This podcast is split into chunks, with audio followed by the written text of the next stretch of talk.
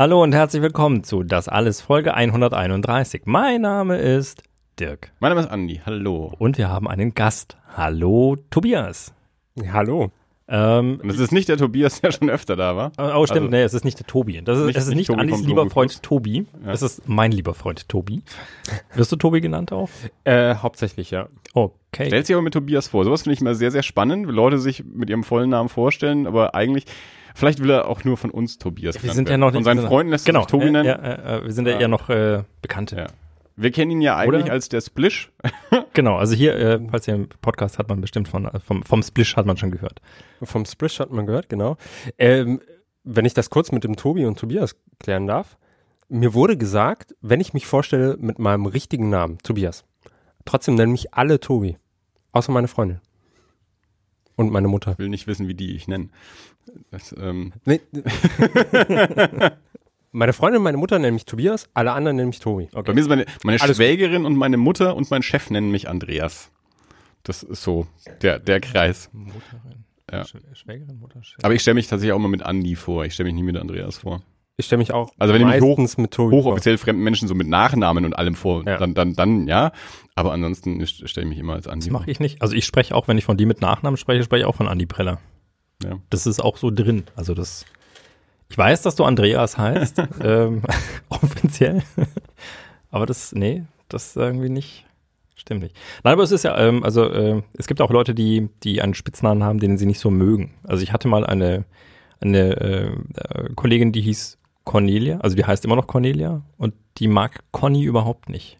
Und das war für mich sehr schwer, weil äh, Leute mit Kindern werden das wissen. Meine Freundin Conny, die, äh, das ist ein Ding. Ja? Und irgendwie ist halt Conny, es fiel mir jahrelang schwer, nicht Conny zu sagen. Aber ich habe es geschafft, meistens. Vielleicht lag es auch daran, dass ich mich jetzt mal echt böse angeschaut habe, wenn ich Conny gesagt habe. Aber gut, also Tobi ist auf jeden Fall wirklich okay. Tobi ist so gut. Okay. Tobias ist auch gut. Okay. Splish, wenn das rausrutscht, ist auch okay. Ah, das- Sehe ich auch. Ja. Aber nur wenn es rausrutscht, ja. Also nicht zu oft, Dirk. Ja, aufpassen. Ich glaube, also Also wenn das Problem ist, also Dirk kenne ich übers Spielen, deswegen äh, kennt er quasi meinen Ingame-Namen. ja, Ansonsten kennt ihn halt keiner. Auf Twitter heißt halt auch so. Ja, auf Twitter heißt Also ich kenne dich ja eigentlich nur von ja. Twitter Ja, okay. und äh, du bist halt auch der Splish. So. Ja. ja. Naja, gut. Okay. Wie auch immer. Jedenfalls, ähm, Tobi ist zu Gast aus, ähm, aus Kassel hier, gerade in, in Nürnberg. Es ist jetzt gerade Freitagabend, der 9. November. Äh, und wie wir erfahren haben, äh, bist du gerade nicht auf einem Konzert von Tonbandgerät. Richtig. genau, du hast einen Abend frei. Du bist äh, mal nach Nürnberg gekommen, um ein bisschen hier im Keller zu sitzen. Gute Sache. Äh, ich habe heute schon überlegt, ähm, Falls ihr von außerhalb der Stadt kommt und mal am Podcast mitmachen wollt, Ja. wir können euch eine Hotelliste zuschicken. Ich kenne auch ein gutes Airbnb beim Brody im Keller. Ähm, ich habe heute überlegt, es kann sein, dass Tobi der erste Hörer ist, der sich selbst eingeladen hat. Der Phil hat sich auch selbst eingeladen, aber der war eigentlich kein Hörer. ich weiß gar nicht, ob der uns vorher schon angehört hat, bevor der, Der hat uns ja eingeladen bloß als, als, als Sprungbrett auf seiner Karriereleiter benutzt. Die fangen ja schon wieder irgendwas Neues an. Ich habe einen Benny neulich im Rewe getroffen. Der, naja, egal. Aber es kann sein, also mir fällt jetzt spontan jedenfalls kein weiterer Hörer ein, der sich ähm, selber, aber äh, es ist natürlich auch jetzt äh, mit dem, mit dem Hörer ein bisschen übertrieben. Äh, Dirk und Tobi, ihr habt euch ja auch schon äh, im echten Leben schon gesehen. Also ihr, ihr kennt euch ja schon. Ich glaube, wir haben uns tatsächlich ursprünglich über einen Podcast kennengelernt, oder? Über einen Podcast von Volker haben wir uns kennengelernt. Also über einen Podcast von Volker und also das war nicht nur Volkers Podcast. Ja. wenn, wenn du von, wenn du vom vom Leadcast sprichst, das war nicht Volkers Podcast. Aber tatsächlich, Volker hat Ja, das immer so gemacht, weil er immer gesagt ja, hat, hallo, hier ist der Volker und ich bin heute hier mit und ich denke mir, ja, wir sind immer hier. das stimmt. Das ist wie wenn ich hier sagen würde, wir willkommen bei das alles.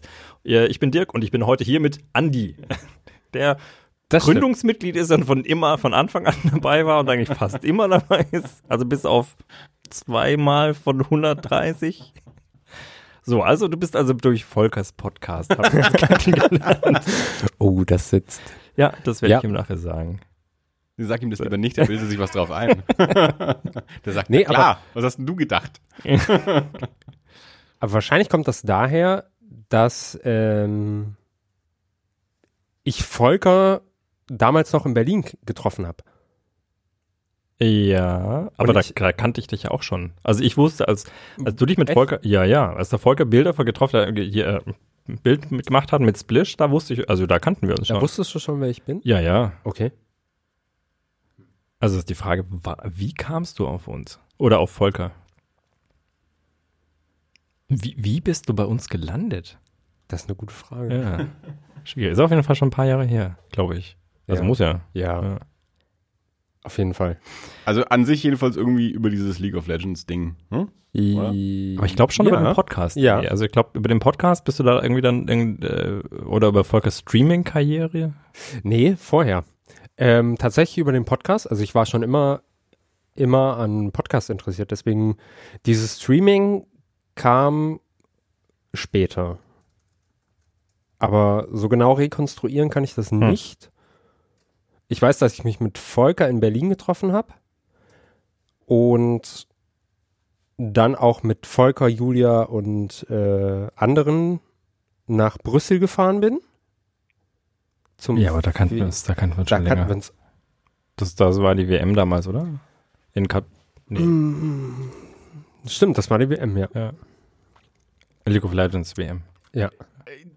War mir, Sie müssen jetzt nicht so tun, als hätte ich Nein, nein. nicht verstanden. Ich, ja, ich war jetzt nicht. das äh, war mir schon klar. Vielleicht fragt sich jetzt der durchschnittliche Hörer, der kein League of Legends äh, spielt, welche WM in Brüssel Nachdem stattgefunden wir, hat. ja gut, jetzt, Ja. wir haben gerade angefangen mit League of Legends zu sprechen, deswegen. stimmt. Ja. Dieses Computerspiel. Ja. Die haben, äh, im Chinne haben sie neulich übertragen aus Korea, ne? Sam Samstag früh oder Sonntag früh um 8. haben sie Samstag früh 8.30 Uhr, ja. Ja. Hm, Fand ich auch das war das WM. Ich wär, hätte mich interessiert, wie viel da los war. Ich weiß es nicht. Ich habe nur im Programm gesehen, dass sie das äh, da übertragen. Ich bin kürzlich, ich habe ich hab, äh, die, die Babys in die Krippe gebracht und also an der Krippe ist ja bei uns auch die Grundschule mit dran. Und äh, da stand ich an der Straße und habe darauf gewartet, dass wir drüber laufen können. Und da waren da zwei, zwei Frecker, äh, so um die neun. War das gut? Frecker? Kann man das so sagen? Ist das nicht das so ein Wort für? Ich habe noch nicht verstanden, was du Es waren zwei willst. Kinder, so um die zehn-ish. Und welches Wort hast du benutzt? Okay, vergiss es. Ich bin nicht gut im Fränkisch. Ich kann kein Fränkisch. Fregger? Ja, danke. Danke. War es nett? War es so weit entfernt? Ich habe es einfach nicht verstanden. Es hätte auch lecker sein können. Lecker, ja genau. Das war also nein, das waren zwei Kinder, zwei Jungs und äh, Kackbratzen.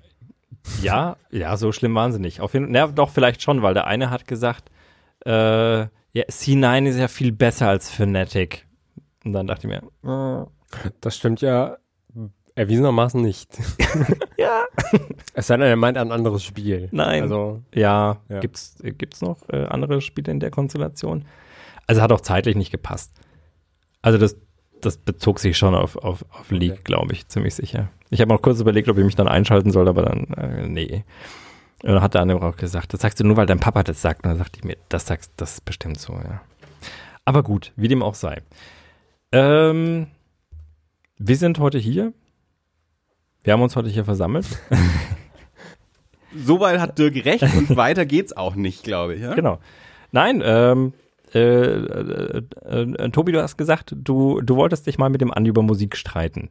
Der Andi ist mir ja in Comics um Welten überlegen. Jetzt habe ich mal hier jemand mitgebracht. Ja, der Andi ist mir auch in Musik um Welten überlegen, aber jetzt habe ich hier eine Geheimwaffe mitgebracht. Der, der Andi hat sich in dem Moment dann gedacht, warum bin ich so kontrovers mit Musik im Podcast? Ich habe, glaube ich, auch schon ewig nicht mehr über Musik gesprochen, glaube ich. Ich wüsste gar nicht, über was ich mich streiten sollte. Warum hat jemand den Drang, sich mit mir über Musik zu streiten? Ja, ich glaube, das Habe ich nicht verstanden. Und dann ging es los, dass ich Tonbandgerät nicht kannte. Aber ich werde das mal recherchieren. gut. das- auch Aber du bist ja auch nicht hingegangen. Niemand ist bei also- Tonbandgerät. Außer Freundin und äh, Mutter. nee, ähm, also du bist ja schon, schon musikalisch verhaftet, könnte man sagen. Genau. Was, was, was, äh, ja. macht, was macht Musik bei dir so? da hast du gerade Was macht Musik? ja, äh, Ja. Klingen. Wie viel Zeit hast du, Dirk? äh, Ähm. bis der Andi auf dem Tisch einschläft. Ja, also fünf Minuten. F Das ist, äh, Andi ist eine fränkische Frohnatur. Einfach.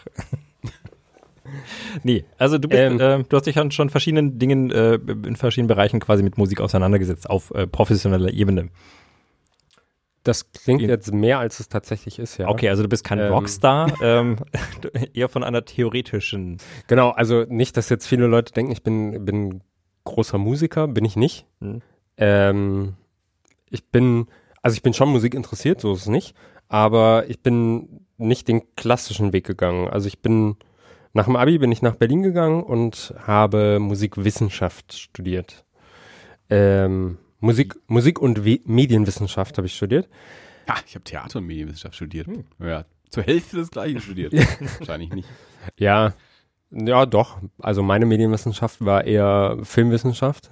Hm, na da. Äh, Dann, dann, also, genau, dann hast du doch. Ja. Und ähm, viele Leute, also angefangen hat es damit, dass ich meiner Mutter irgendwann mal gesagt habe, so, ich, äh, ich ziehe jetzt nach Berlin. Also da war ich auch schon lange ausgezogen. Ähm, und studiere Musikwissenschaft. Und meine Mutter nicht verstanden hat, was das überhaupt ist.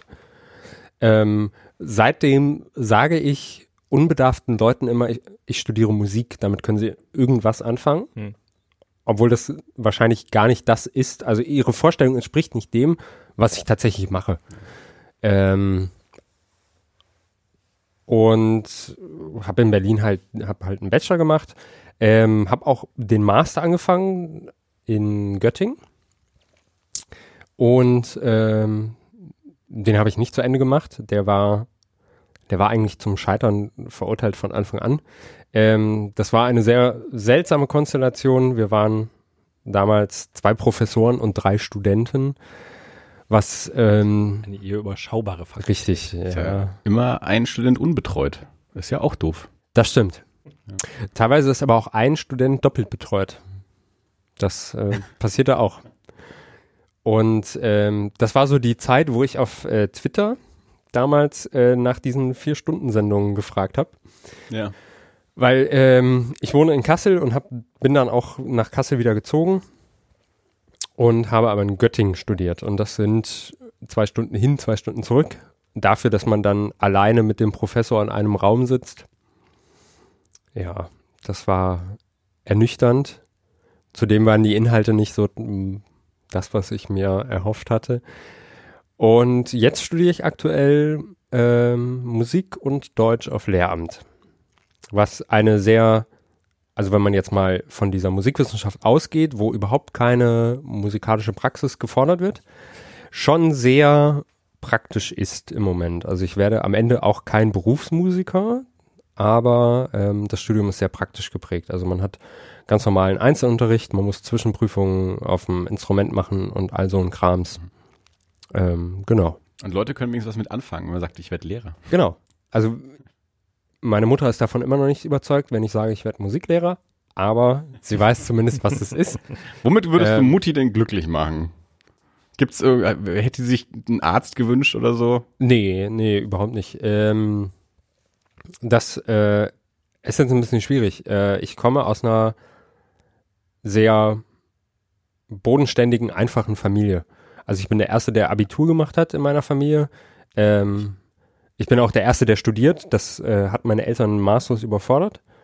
Ähm, ich bin tatsächlich auch einer der Ersten, der irgendwie aus seiner Heimatstadt wegzieht.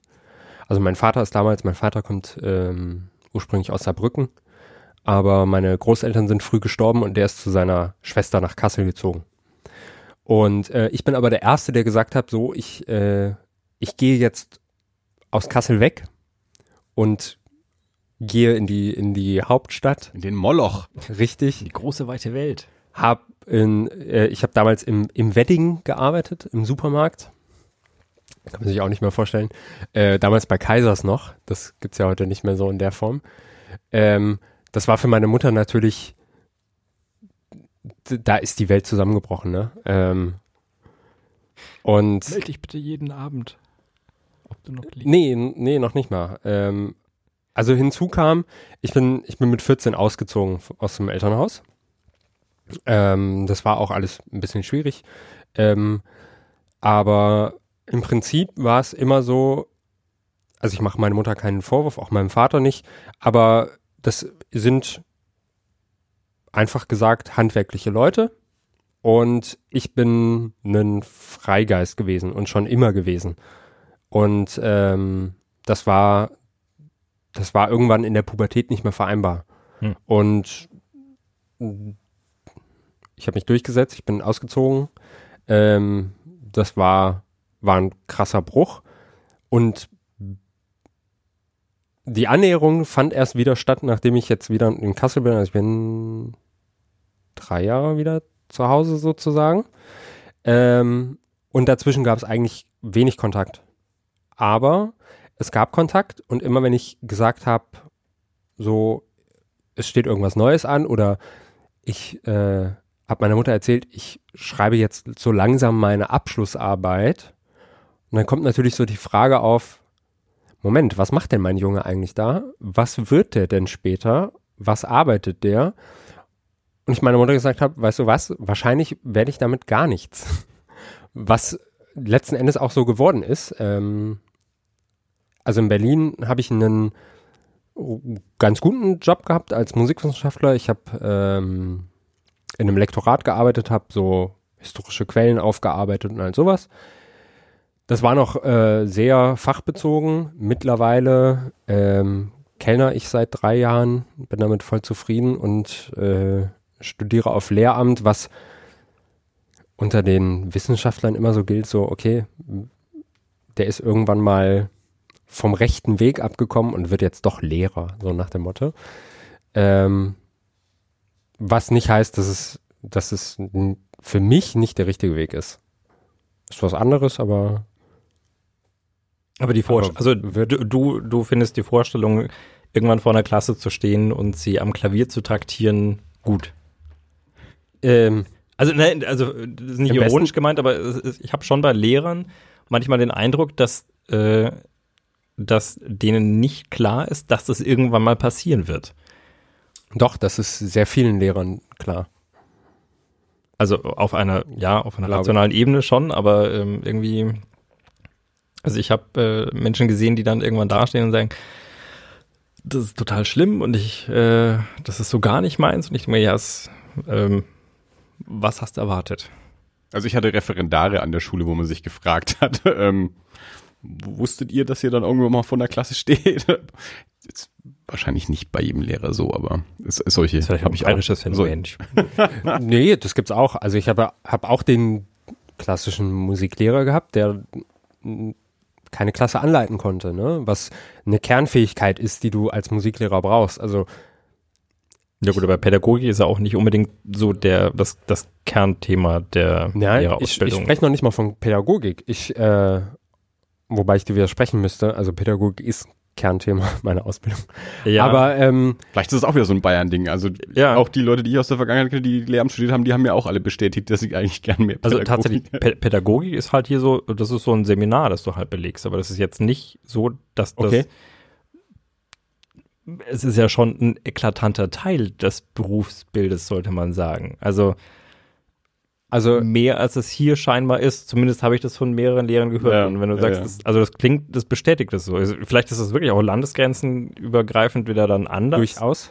Aber ähm, also das ist was, was auf jeden Fall hier schon, also ich schon von mehreren äh, Lehrern gehört habe.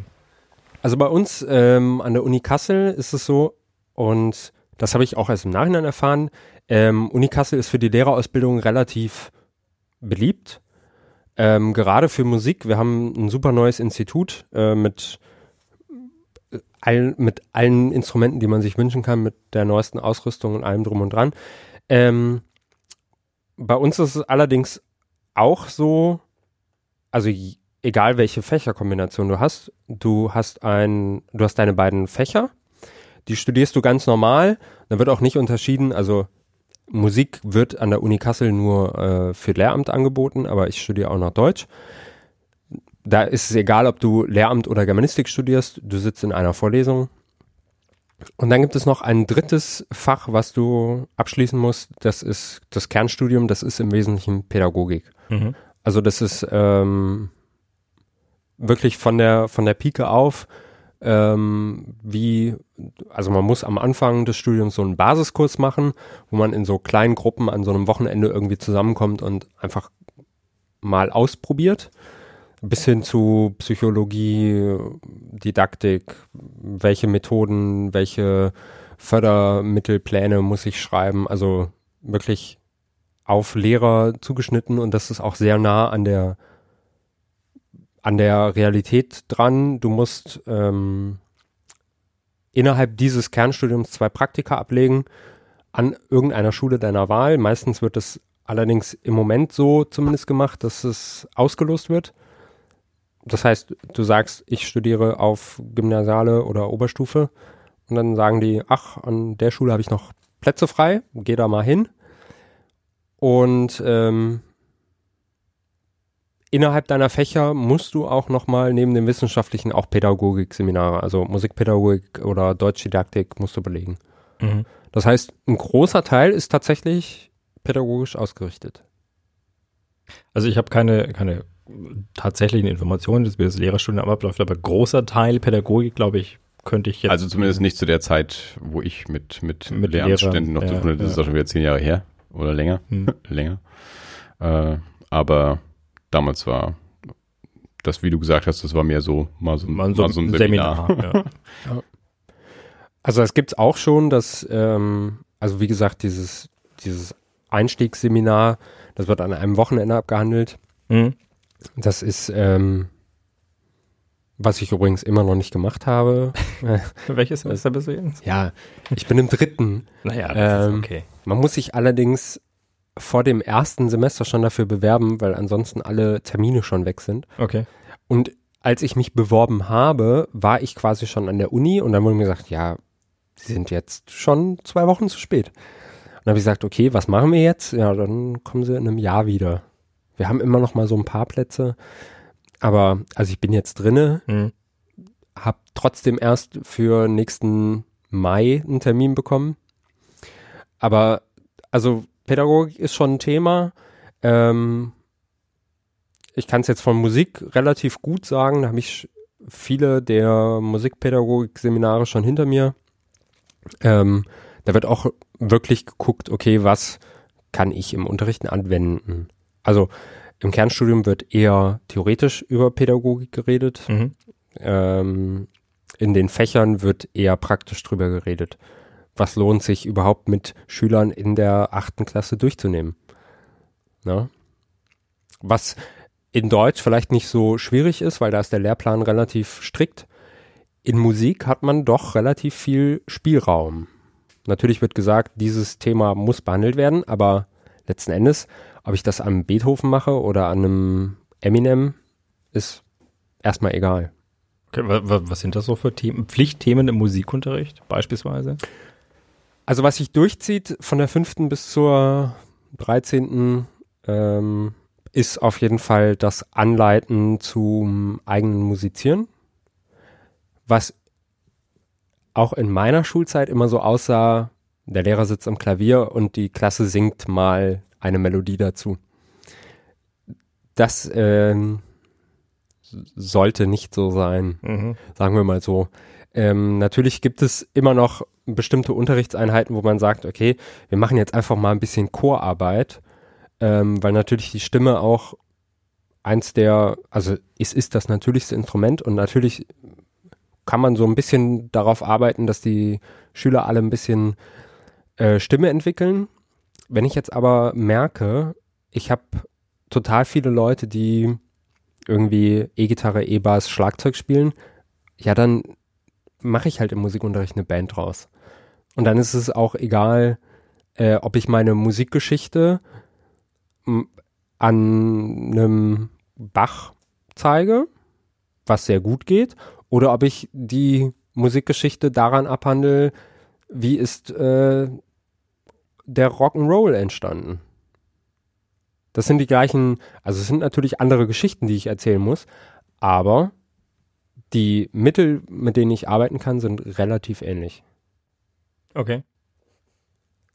Äh, natürlich, irgendwann muss ich mal, ich muss Bach durchnehmen, ich muss, ich muss einen Beethoven durchnehmen. Das gehört dazu und also ich finde es gut.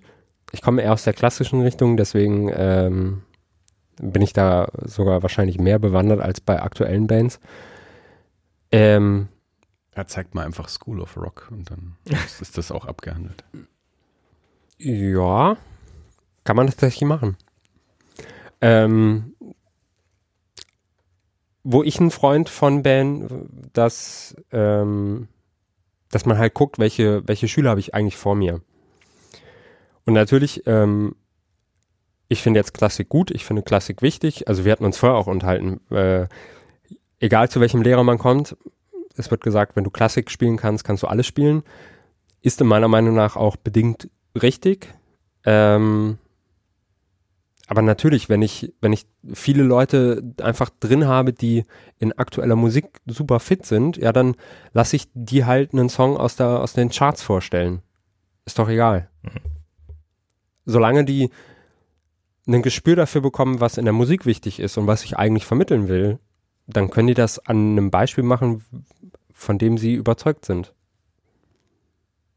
Ähm, Andi ist ja auch ein, ein begnadeter Gitarrist, äh, also zumindest einer, auf äh, der, wenn er auf Partys eine Gitarre in die Hand gedrückt bekommt, äh, sofort Leute um sich schart. Äh, ja, ich sammle alle ein. Egal bei welchem Mit meinen Alkohol begnadeten Künsten sage ich, hier setz dich mal hin, äh, mach einen auf die, hier Rattenfänger und so. Und, Na, also ich, ja. ich habe ich hab schon so ein paar Szenen vor Augen und zwar in, also in verschiedenen in verschiedenen WGs, äh, in denen irgendjemand, der wusste, der Andi macht das, äh, dir eine Klampe in die Hand drückt und du aus dem Ich nehme die auch gerne mal, aber ob dann, ob dann da auch Menschen hinkommen oder nicht, ist mir dabei dann relativ egal. Ja, dir ist es egal, aber also, die sitzen außen rum.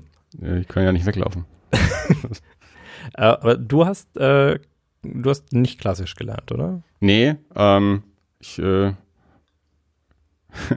ich, ich wollte auch gerade schon, gerade war der Punkt erreicht, wo wir uns streiten können. Äh, wir streiten uns nicht. Ich wollte nur äh, das. Ah. Nein, ich fand es nur ähm, der, der Spruch mit dem, wer klassisch spielen kann, kann alles spielen. Das würde ich auch nur bedingt unterschreiben. Ja, Weil, vielleicht kann ich das nachher noch ausführen. Ja. Aber äh, Nee, ich, ja, ich, ich habe nicht klassisch angefangen. Ich wollte natürlich E-Gitarre spielen dann irgendwann. Habe aber erst mit der, mit der Akustikgitarre angefangen, weil meinem Gitarrenlehrer das wichtig war. Erstmal auf der, ähm, auf der Western-Gitarre zu spielen und dann auf der E-Gitarre. Um, ähm, aber ich habe mit 16 auch erst angefangen. Ähm, also ja, wollte halt Punkrock spielen. das war es eigentlich. Also ich war auf äh, ähm, auf dem Ramones-Konzert. Also ich glaube, Ramones-Konzert war nicht der Auslöser für mich, dass ich Gitarren spielen wollte, aber das war so mein, mein erstes Ziel war so, ja, das, was Johnny Ramone da macht, das will ich auch schaffen. Der Olli hat dann irgendwann zu mir gesagt, ja, da bist schon lange drüber weg. das hast du schon lange hinter dir. Aber größer war mein Ziel eigentlich nicht ähm, am Anfang. War halt 16 mit ein paar Freunden aus der Schule, die halt auch irgendwie, eine, ja, die waren noch nicht mal eine Band, die waren halt zu, zu zweit. Und, äh, ja, haben, haben irgendwas gemacht, haben irgendwie mit dem Kassettenrekorder was aufgenommen und so. Und äh, da wollte ich irgendwie Mit mitmachen. dem Tonbandgerät? Na, es war wirklich mit dem Kassettenrekorder. es war noch nicht mal ein Tonbandgerät. Ähm, ja, nun gut, man, Dirk hat ja auch beim Olli dann Unterricht genommen ähm, und habe halt so die, die relativ klassische ähm, Rock-Gitarre halt so gemacht. Blues, Rock, ein bisschen Jazz und so, den ganzen Kram und halt hauptsächlich E-Gitarre. Ähm, ein bisschen Akustikgitarre dann auch, aber äh, war leider nie ähm, ambitioniert genug, da richtig gut zu werden. Also ich kann nicht anständig zupfen zum Beispiel. Also das habe ich mir irgendwie nie richtig drauf geschafft und auch die ganze Theorie und Notenlesen und so, da war ich immer zu faul dafür. Ich war da immer mehr so das Ding in die Hand nehmen und losspielen, also improvisieren und sowas, das hat mir eigentlich ganz gut gelegen. Aber so das, das, das Lernen äh, war nicht so meins. Also ich habe ich, ich kann was, ich weiß aber auch, was ich nicht kann. Also ich äh, habe hab ein gewisses Level erreicht, das, das taugt, das ist ganz okay, aber da liegt noch ganz, ganz, ganz, ganz viel drüber. Also was ich alles nicht, habe jetzt letzte Woche erst wieder festgestellt, ich habe mich so ein bisschen mit Metal-Gitarre beschäftigt, aber ich habe gar keine Ahnung, was da passiert. Ich verstehe es nicht. Also ich ich weiß nicht, wie man das spielt. Das liegt mir nicht im Blut. Das habe ich nicht gelernt. Ich habe keine Ahnung, wie das funktioniert. Das müsste ich wirklich lernen, wenn ich das äh, wollte. Also kann ich nicht die Gitarre anfangen, an, äh, in die Hand nehmen und einfach mal so einen Metal-Riff spielen. Ich weiß einfach nicht, wie es funktioniert. Ja. Aber das, also ähm, mein Klavierlehrer hat mir ja auch, also ich hat mich ja damals auch durchaus für, für äh, spannendere ähm, Musikrichtungen interessiert als, als Klassik, aber er hat halt gesagt, wenn du Klassik spielen kannst, dann kannst du alles spielen. Ähm, und du hast, du hast jetzt gesagt, das ist, findest du nur bedingt richtig. Ich gebe Pflicht dir bei, es ist bedingt richtig, aber es ist eben auch bedingt richtig insofern, ja. als ich äh, jetzt gemerkt habe, ich habe äh, angefangen, mich mit, ähm, mit, mit, mit Blues ein bisschen zu beschäftigen. Ich kann mir ein Buch in die Hand nehmen und äh, ich lese mir die ersten Seiten durch, denke mir, okay, verstehe ich, brauche ich auch nicht spielen, weil mir reicht es, das zu lesen, was da steht. Ich verstehe, was da mhm. steht. Ich weiß, wie das klingt. Ich mhm. kann mir Noten durchlesen und das reicht mir. Und dann kann ich auf Seite 40 anfangen, tatsächlich mal Übungen mhm. zu machen, weil vorher rentiert sich das einfach nicht. Deswegen habe ich auch gesagt, ich würde das bedingt unterschreiben und ich würde es auch so weit eben unterschreiben, du kannst die Noten spielen. Das heißt noch nicht, dass du einen Blues spielen kannst. Ja, es ist die Frage, ob du den Blues hast, ja. Naja, aber das, das gilt einfach für jede Musikrichtung. Du ja. kannst die Noten spielen, das heißt noch nicht, also wenn du, wenn du nicht wirklich aus der Musik, aus dem Musikgenre rauskommst, bloß weil du die Noten spielen kannst, heißt das noch nicht, dass du wirklich ja, gut, Hip-Hop also, verstanden hast oder Metal verstanden hast oder was auch immer. Also ja, das nicht, aber wenn, ich glaube, wenn du es von einer, von einer theoretischen Seite angehst und wenn du sagst, also du, du, du lernst halt, du kriegst ein gewisses Grundverständnis für, für wie Musik funktioniert. Also wie funktionieren Harmonien, wie funktionieren, ähm, wie funktionieren Takte. Wie ja, aber, ja, ich weiß nicht. Also Musik ist für mich mehr als das, was auf dem Blatt steht. Na, ja, natürlich, natürlich ist es das, aber äh, wenn hm. ich, will, also, ich will ja auch nicht sagen, dass das nicht stimmt. Ich es hört aber an einem gewissen Grad, hört es halt dann ja, auf. Ja, natürlich. An, an einem gewissen Grad hört es auf. Also wenn du sagst, äh, du weißt nicht, was bei Metal-Gitarre passiert und wenn du das jetzt machen wollen würdest, dann müsstest du es lernen. Bin ich völlig bei dir. Ich kann keinen Blues spielen. Aber ich habe, glaube ich, dadurch, dass ich eine klassische Musikausbildung habe, und wo, wobei jetzt die Frage ist, wenn du keine, du hast keine klassische Musikausbildung, dir geht's aber ganz genauso. Also du stehst an einem gewissen Punkt, an dem du dein Instrument zu einem gewissen Grad gemeistert ja, hast. Es geht ja durch, also und ich, ich kann nicht alles spielen, was auf dem Blatt steht, weil ich kann nichts spielen, was auf dem Blatt steht. Das ist das, was der, äh, der klassisch Trainierte mir auf jeden Fall voraus hat. Ich glaube aber, dass ich vielleicht äh, den, den Blues und die Rockgitarre äh, besser verstanden habe als du jemand. gerade von deinem Podest herab. Der, äh, In meinen Augen bist du einfach nur nee. auf der Gitarre. Doch. Das stimmt ja nicht. Doch, ja, aber für mich. Aber es kommt immer nur auf den Blickwinkel drauf ja. an. Ähm, ich, ich, wollte, ich wollte das Thema eigentlich gar nicht, auch gar nicht zu weit aufmachen. Ich wollte nur also ich sagen, ich, ja, ja, die können dann alles spielen, was sie vorgesetzt kriegen, aber ob das dann wirklich auch authentisch klingt, ist eine andere Frage. Ähm, wo, also ich glaube, wenn man sagt, das Klassische, damit fängt man an, weil wenn man das beherrscht, kann man auch alles andere spielen.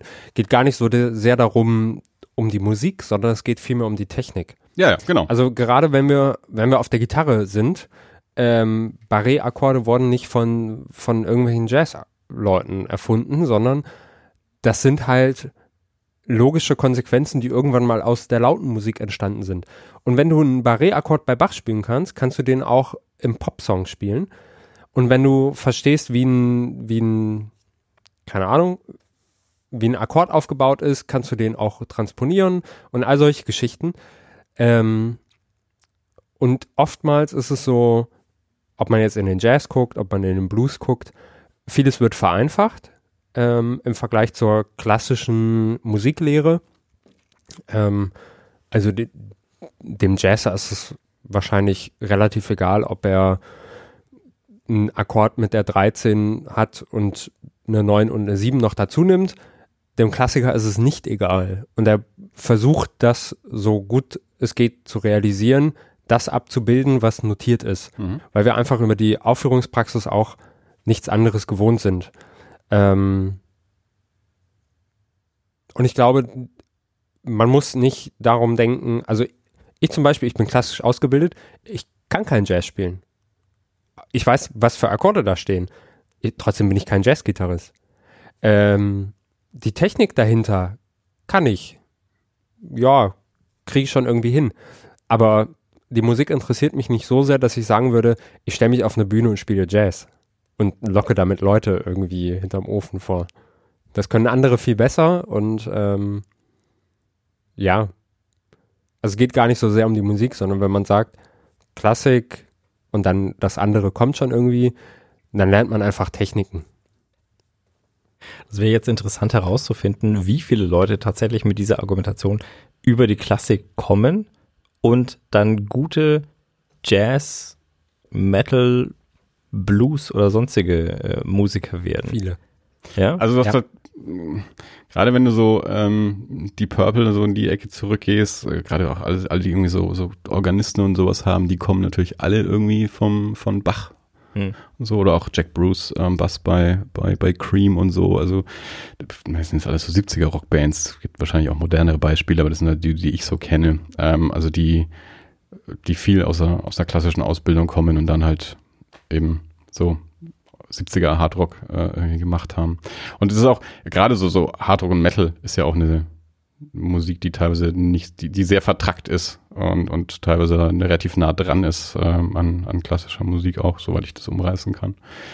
Aber ja, und dann wahrscheinlich natürlich auch einfach so diese klassische Ausbildung, dass halt das Kind äh, mit fünf erstmal eine Geige in die Hand gedrückt bekommt und nicht eine E-Gitarre. Und dann halt irgendwann umschwenkt oder so. Also dass halt da irgendwie vielleicht schon mal ein klassischer Grundstein erstmal gelegt wurde. Hm. Ja.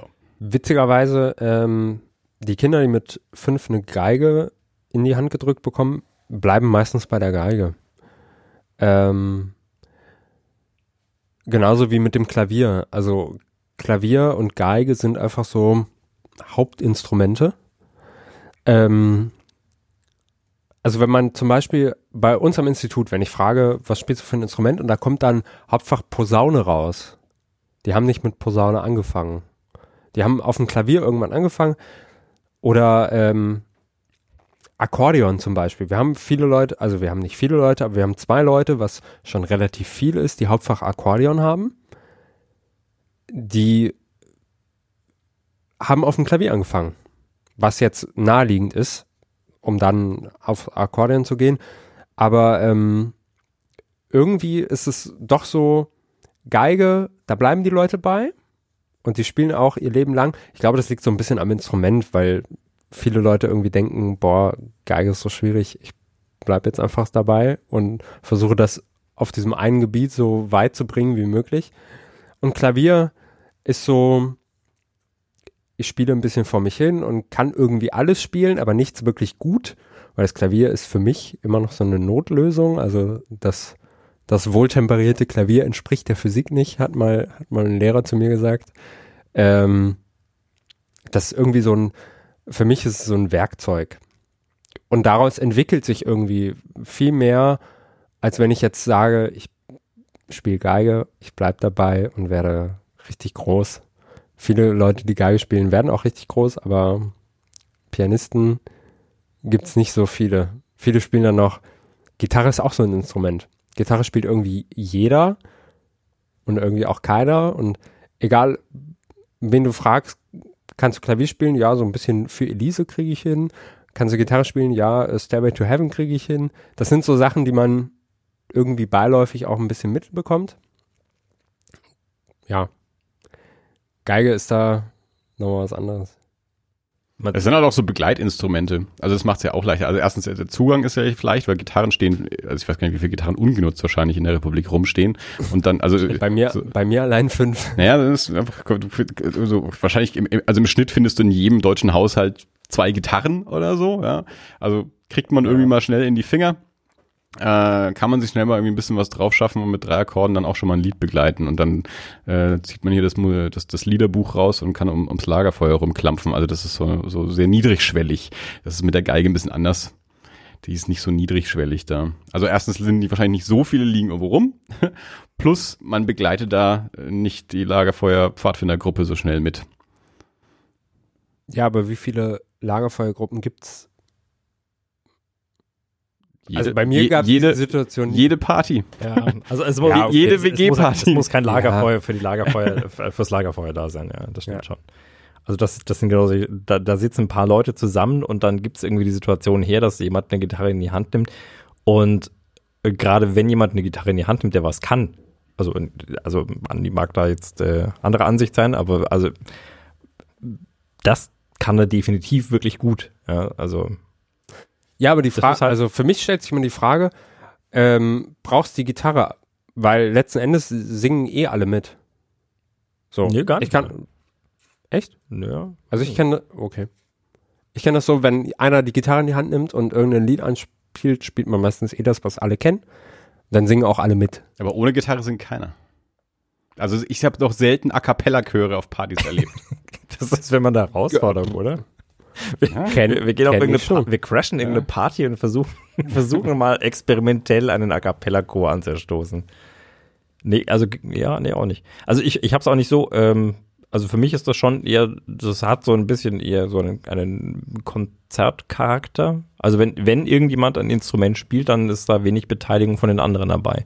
Ich, vielleicht ist das auch so ein, so ein Kommt drauf an, was man spielt. Ich kenne halt keine Sachen, die irgendwer mitsingen kann. Wenn Ja, andere Leute also spielen. rein, rein von der Situation her, ich kann mir das jetzt auch nicht vorstellen, dass da irgendjemand großartig einsteigen würde. Boah, doch. Ja, außer, meinst du? Was, glaubst du, müsstest du spielen, damit äh, Leute anfangen mitzusingen? nee, wirklich jetzt, also völlig ernst. Ich frage mich jetzt, also wenn ich jetzt mal so an diese typischen Partysituationen, die ich auch mit dir erlebt habe, zurückdenke, dann, dann Ja, keine Ahnung, das war halt auf jeder E-Werk-Party so, so die Hits halt. die Hits halt. 80er, Ja. 90er, Eisgekühlter. Bommerlunder. ja. Westerland. warum haben wir das nie gemacht? Westerland singt immer jeder mit, egal welches. Also da brauchst du nicht mal eine Gitarre. Für Westerland kriegst du alle. Ja, ja wahrscheinlich. Ich finde, das wäre ein echt interessantes Ja, Experiment. der Dirk spielt ja jetzt auch in der Band. Ja, nee, im Moment nicht. Ich Ach so. äh, Das ist aber eine kurze Karriere. ja, ich habe einen, einen äh, OP-Termin für meine Hand und äh, das, äh, Üben. nee, schon, schon etwas länger zurückliegend. So, das ist schon mal was erzählt. Ja. Und jetzt äh, lass mich äh, final operieren und werde dann mindestens für sechs Wochen lang nichts mehr mit, mit Die dieser kann. damit er nicht in dieser Band mitspielen muss. ah, ich muss mich jetzt operieren lassen. Ah, sorry. sorry. Ah, tut mir leid. Also ah, für- schlechter für den, Zeitpunkt. Für den Gig falle ich raus. ja, ja. Mensch, verdammt, Mr. Nein, aber ich habe auch, ich habe auch äh, wirklich vor, da wieder einzusteigen. Das macht schon Spaß. Dirk ist Das jetzt ist, nicht, äh, ich, äh, bin, ich bin in der, in der, wir haben, bei, bei mir in der, äh, auf dem, an der Fakultät gibt's äh, einige mittlerweile mehr emeritierte äh, Professoren als noch aktive. Also der eine, der hat halt irgendwie früher mal in seiner Band gespielt und jetzt hat er dann irgendwie vor zwei Jahren sich so ein so ein, so ein, so ein elektrisches äh, Schlagzeug zugelegt. Mhm. Heißt das elektrisches Schlagzeug? Ja. Ja, gut, also du weißt, was du meinst. Also dieses Ding, wo man drauf rumhaut und es macht eigentlich kein Geräusch. Und damit übt er jetzt zu Hause und der hat, äh, der trommelt jetzt los und jetzt äh, hat irgendjemand mal, ich habe mir mal irgendwann Noten ausgedruckt in, im Büro und dann lag, kam irgendjemand vorbei wer, wer spielt denn hier? Und ich ja, das ist meine. Echt? Ja, du spielst, ja, muss mal vorbeikommen. Und äh, das war ich dann einmal da und bin dann irgendwie in der Band gelandet. Wenn man irgendwann Akademiker, Familienvater, Eigenheimbesitzer ist, landet man in einer Coverrock-Band. Ja, genau. Wir Scheint, jetzt, scheint äh, so zu sein. also klassisch. mein Englischlehrer war damals auch, der hat auch bei der Magic Flash in einer Coverrock-Band gespielt. Das war auch mal ein Highlight. Genau, also wir sind jetzt, äh, wir sind, äh, ich glaube, 50 years later, äh, in Anspielung auf, äh, auf Woodstock. Ähm, aber das muss man ja eigentlich anständig anpassen. Ich hoffe, es heißt 50 Years After. Das After habe ich mich wahrscheinlich, auch ja. gerade gefragt. Wahrscheinlich, was weiß macht ihr genau. nächstes Jahr? Ja, genau, ja, Ja. keine Ahnung. Ja, also, also irgendwie hießen sie mal 40 Jahre und jetzt hat irgendjemand gesagt, ja, es sind eigentlich 50 Jahre. Und ich denke mir, ja, und dann sind es bald 60 Jahre. Also Ja. wir müssen da auch ständig den Bandnamen anpassen. Gut, aber also man, man spielt äh, Cream beispielsweise, also Okay. den so, das Zeug. Also es sind, glaube ich, zwei Studenten sind dabei. Ein äh, guter Bassist, eine oh, die hört mich bestimmt nicht, eine okaye Sängerin. Wow. Du hast noch keine Note mit denen gespielt, aber schon über die Sängerin herziehen. Ich habe schon gespielt mit denen, doch, ja. Nicht gut, äh, und nur rumimprovisiert so ein bisschen und äh, ich habe gemerkt, Band spielen ist gar nicht so einfach, wenn da plötzlich jetzt andere Leute, ich, ich bin's halt, ich, ich spiele ich spiel für mich, ja. Und also ich hatte, ich lasse mich teilweise wirklich von leicht von Dingen rausbringen. Ich weiß noch, als ich bei meinen Eltern noch mit Klavierunterricht so und als ich dann geübt habe, wir hatten so einen Schrank, so einen alten, da standen irgendwie die guten Gläser drin. Und ich hatte ab und zu das Problem, dass bei bestimmten Tönen irgendwas im Haus, also im Stockwerk wahrscheinlich, irgendwas im Stockwerk hat, hat eine Resonanz gebracht. Irgendwas hat vibriert, irgendwas, ich drück, ich komme aus hohe, aufs hohe A und dann macht irgendwas und dann bin ich aufgestanden, ja, äh, Ton angehauen, losgezogen und irgendwelche Gläser auseinandergeschoben. Meine Mutter meinte, du drückst dich doch bloß vorm Üben. Sag ich, nee, es macht mich wahnsinnig.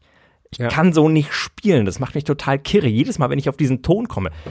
Hörst du das nicht? Hörst du das nicht? Und sie, ich höre gar nichts. Sag ich, ist der Klaus Kinski der Heimpianisten.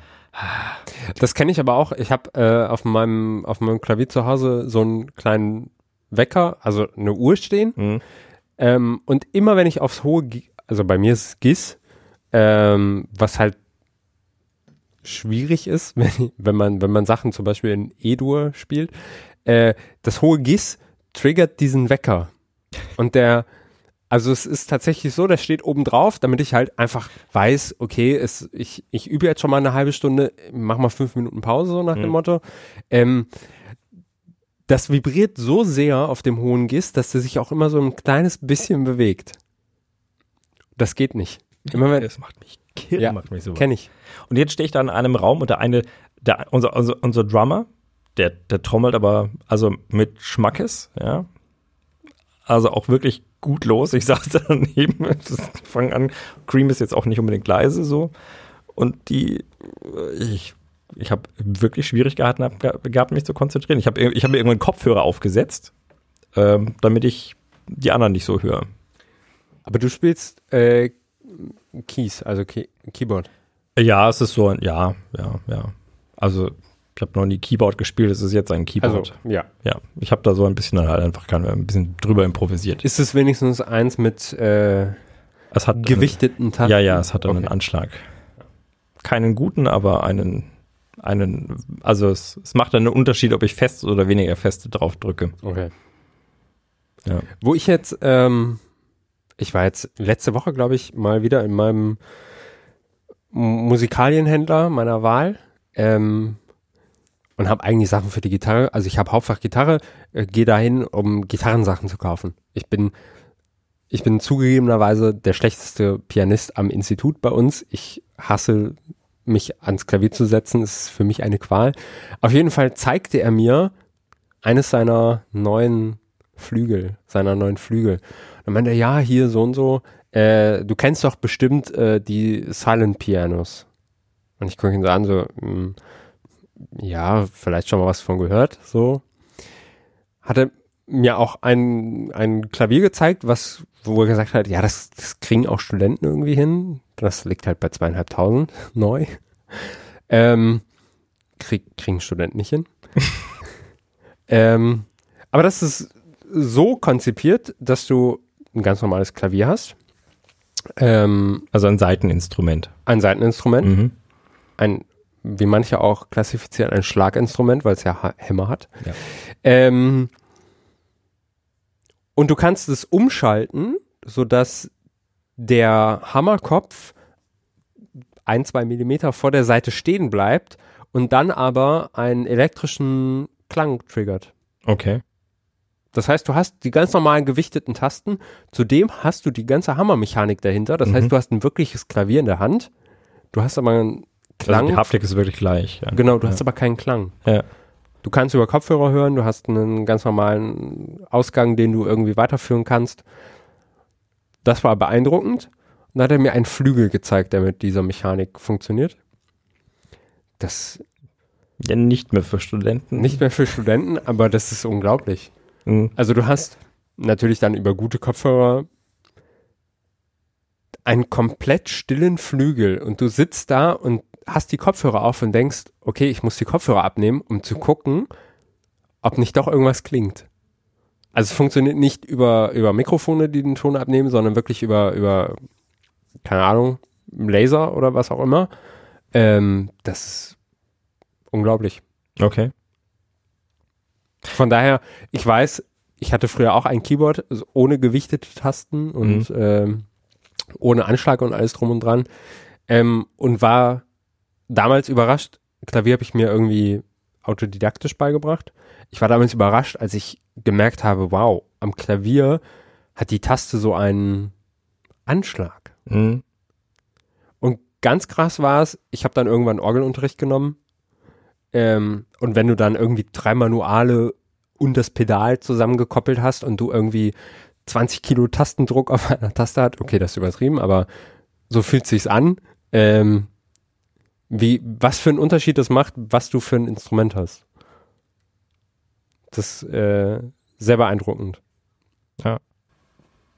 Also, das da ist ja ein, ein äh, mittlerweile puh, 15 Jahre altes äh, Bühnenklavier. Und äh, das hatte damals, also man hat ihm damals nachgesagt, "Hm, das hat eine ganz gute Mechanik, also das so, so von der von der Haptik her fühlt sich das recht gut an. Aber das ist halt, also trotzdem, das ist, es ist halt kein Klavier.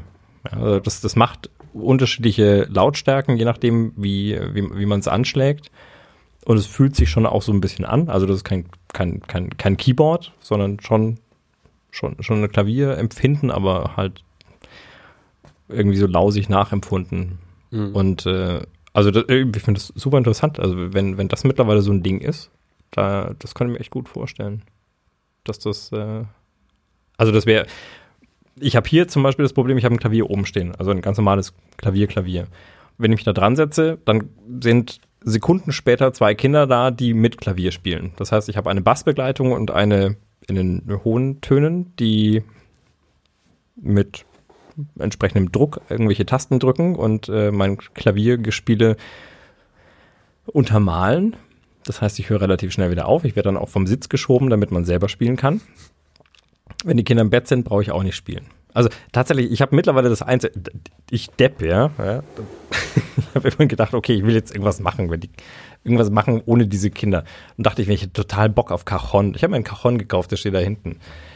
Ich weiß nicht, wie blöd ich war, mir zu denken, okay, wenn die Kinder im Bett sind, dann fange ich an zu trommeln.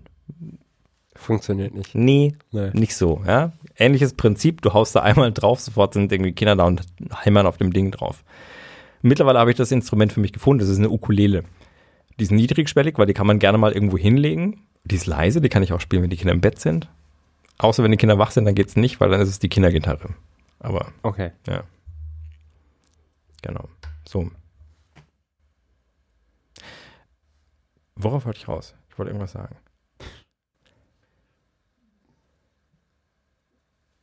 Ich sag nichts. Bitte. Nee. Was? Nein, keine Ahnung. Du wolltest auf raus. Ja, Es ausging von diesem Klavier und von dem stillen Klavier und du wolltest dir ein neues Klavier kaufen. Na, ich Du wolltest dir so ein stilles also Klavier für ich bin, ich bin zweieinhalbtausend kein, Ich bin kein Student und ich kann mir kein Klavier für zweieinhalbtausend Euro leisten, auch wenn es still ist. Schön wär's. Ein stilles Cajon. das ist ja ein interessantes Konzept. Stimmt auch. Ja. So. Du hast gesagt vorhin, ähm, du hast Musikwissenschaften studiert. Also, was, äh, ich meine, gut, du hast ja selber gesagt, man, man wird wahrscheinlich nichts damit, aber was, was könnte man als Musikwissenschaftler werden?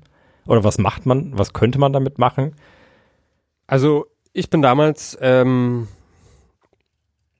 schon während des Studiums in einen Verlag gegangen ähm, und in, in Berlin, ähm, der Verlag heißt Verlag Neue Musik, ist ein eigentlich ein DDR-Verlag, wenn man es so sehen will, der sich der zeitgenössischen klassischen Musik ähm, verschrieben hat. Und aus dieser DDR-Perspektive hat man natürlich die ganzen kommunistischen großen Meister noch irgendwie im Keller liegen. Ähm, das heißt, man hat irgendwie einen Keller voll Strawinski, okay, den nur bedingt, aber ähm, keine Ahnung, Mussorgsky, äh, Korsakow, so die ganzen Leute. Und danach hat man sich, nach der Wende hat man sich so ein bisschen dem breiten Publikum geöffnet und hat gesagt, okay, wir sind der Verlag, der zeitgenössische Klassiker irgendwie verlegt. Möchten wir zumindest sein. Hm. Ähm, die ganzen Großen irgendwie, Peters oder keine Ahnung, die machen das natürlich auch.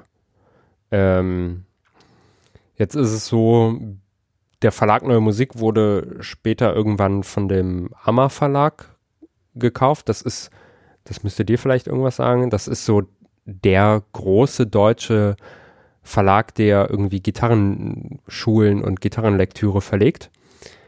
Ähm,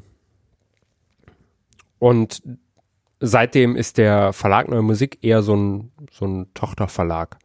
Das heißt, der Verlag an sich kommt mit ein bis zwei Lektoren aus, die immer mal wieder irgendwelche Gespräche mit modernen Komponisten führen und Sachen ins Notenprogramm eintippen und das verlegen.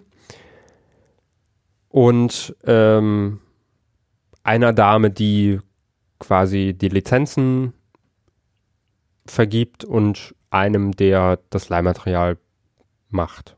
Also Leihmaterial ist in der Klassik so ein Geschäftsmodell, dass man sagt, okay, wir haben hier, keine Ahnung, wir haben Beethoven oder ganz einfach, wir haben äh, Mozart. Mozart wird jedes Jahr an Weihnachten und an Neujahr gespielt von allen Orchestern in ganz Deutschland, egal wie gut sie sind oder wie schlecht sie sind. Ähm, und ihr müsst euch das nicht kaufen. Wir leihen euch das. Okay. Das war zuerst war das meine Aufgabe. Ich habe Anfragen von also wirklich irgendwie A-Orchestern, also natürlich in Berlin Philharmoniker und keine Ahnung, Komödie und sowas ähm, bekommen für alte Schinken, sage ich jetzt mal. Also Klassiker, die man einfach im Keller liegen hat, weil die wissen, okay, die sind in unserer Stadt, die kriegen das irgendwie innerhalb von zwei Tagen durch, die, durch den Drucker gejagt wir fragen mal bei denen an, wie viel das kostet und dann leihen wir uns das für Neujahr, Ostern, keine Ahnung. Ähm, Hauptgeschäft war aber natürlich dann irgendwie moderne Komponisten. Und ich bin da reingegangen und habe gedacht, okay, neue Musik im Studium schon irgendwie fand ich interessant. Ähm, aber so richtig, also ich kenne keinen Komponisten, der aktuell lebt und der jetzt gerade groß ist und habe mich auf ein Praktikum beworben und wurde irgendwie auch genommen. Und dann haben die gesagt, wissen Sie was? Wir brauchen eigentlich jemanden, der uns das ganze Leihmaterial mal abnimmt, weil das haben bis dato die ganzen Lektoren gemacht. Also die haben die Komponistengespräche geführt, haben die Noten entgegengenommen, teilweise sind das irgendwelche Handschriften, die unleserlich sind. Dann weiß man bei neuer Musik nie, darf man was verbessern oder ist das wirklich so gemeint? Ähm, das heißt, die Arbeit war irgendwie schon sehr zeitraubend. Ähm, und wenn dann ein großes, eine große Bestellung reinkommt, wenn irgendwie ein Komponist wahnwitzigerweise ein 300-Mann-Orchester äh, macht und ein 150-Mann-Chor setzt, dann ist das einfach für einen Verlag, der mit vier Leuten auskommt, eine Menge Arbeit. Ähm, und die haben dann irgendwann gesagt, okay, wir brauchen einfach jemanden, der sich um diese ganzen Leihmaterialabwicklungen kümmert. Das habe ich äh, zwei Jahre gemacht. Und die wussten auch, dass ich Musikwissenschaftler bin. Das heißt, ich habe von Anfang an ganz deutlich gesagt, wenn ihr etwas habt, was irgendwie mit Musik zu tun hat und nicht damit, dass ich ans Telefon gehe und sage, schönen guten Tag, okay, Sie möchten das leihen, ja, ich gucke mal im Keller, wo das liegt und schicke ihnen das. Ähm, gebt mir diese Aufgaben. Und so kam ich dann in, ins Lektorat mit rein. Das heißt, ich habe auch mit Komponisten gesprochen. Ähm, ich habe im Wesentlichen Notensatz gemacht. Ich habe ähm, die ganzen Druckaufträge gemacht. Ich habe bei zeitgenössischer Musik ist das so, meistens so zumindest, der Komponist gibt eine Handschrift ab die noch nicht mal in einem Format ist, die man auf einen handelsüblichen Scanner legen kann, damit man das irgendwie schnell in den, ins Digitale überführen kann. Ähm, und nach den ersten drei Proben ist das Stück eigentlich ein ganz anderes. Weil das Orchester kommt und sagt, ich kann das nicht lesen, ich weiß nicht, was der meint, ähm, das kann man nicht spielen. Und ähm, in Rücksprache mit dem Komponisten wird dann meistens so viel geändert, dass bis zur Uraufführung das Stück irgendwie in zehn Fassungen vorliegt. Was für einen Musikwissenschaftler total spannender Prozess ist. Also man merkt einfach, das Stück ist nicht so, also wenn wir heute, wenn wir einfach mal davon ausgehen, wir hören Musik und denken, boah, das ist dieses Stück, wie viele Schritte das eigentlich durch, durch, durch, durchgangen ist. Hm. Sagt man durchlaufen, so? durchlaufen ist, hat, wie auch immer. Durchlaufen ist? Durchlaufen Ja, ich denke eher hat. Hat. Hat. Okay. Ähm, das bekommt man da halt mit und das ist unglaublich spannend. Natürlich, letzten Endes ist das eine stumpfe Arbeit. Weil man sitzt den ganzen Tag vorm PC, man hat irgendwann dieses Notensatzprogramm, also man kann Noten schreiben wie ein, wie ein Fließtext. Mhm. Ähm, das heißt, man hat noch nicht mal mehr da irgendwie so, so einen Lerneffekt, sondern ich kriege eine handschriftliche Partitur vor und solange der einigermaßen auf den Linien schreibt, kann ich das relativ schnell ins Digitale überführen. Und da gibt man das zu seiner Druckerin und die sagt, okay, in, kommen Sie morgen vorbei und holen Sie es ab. Und das war's.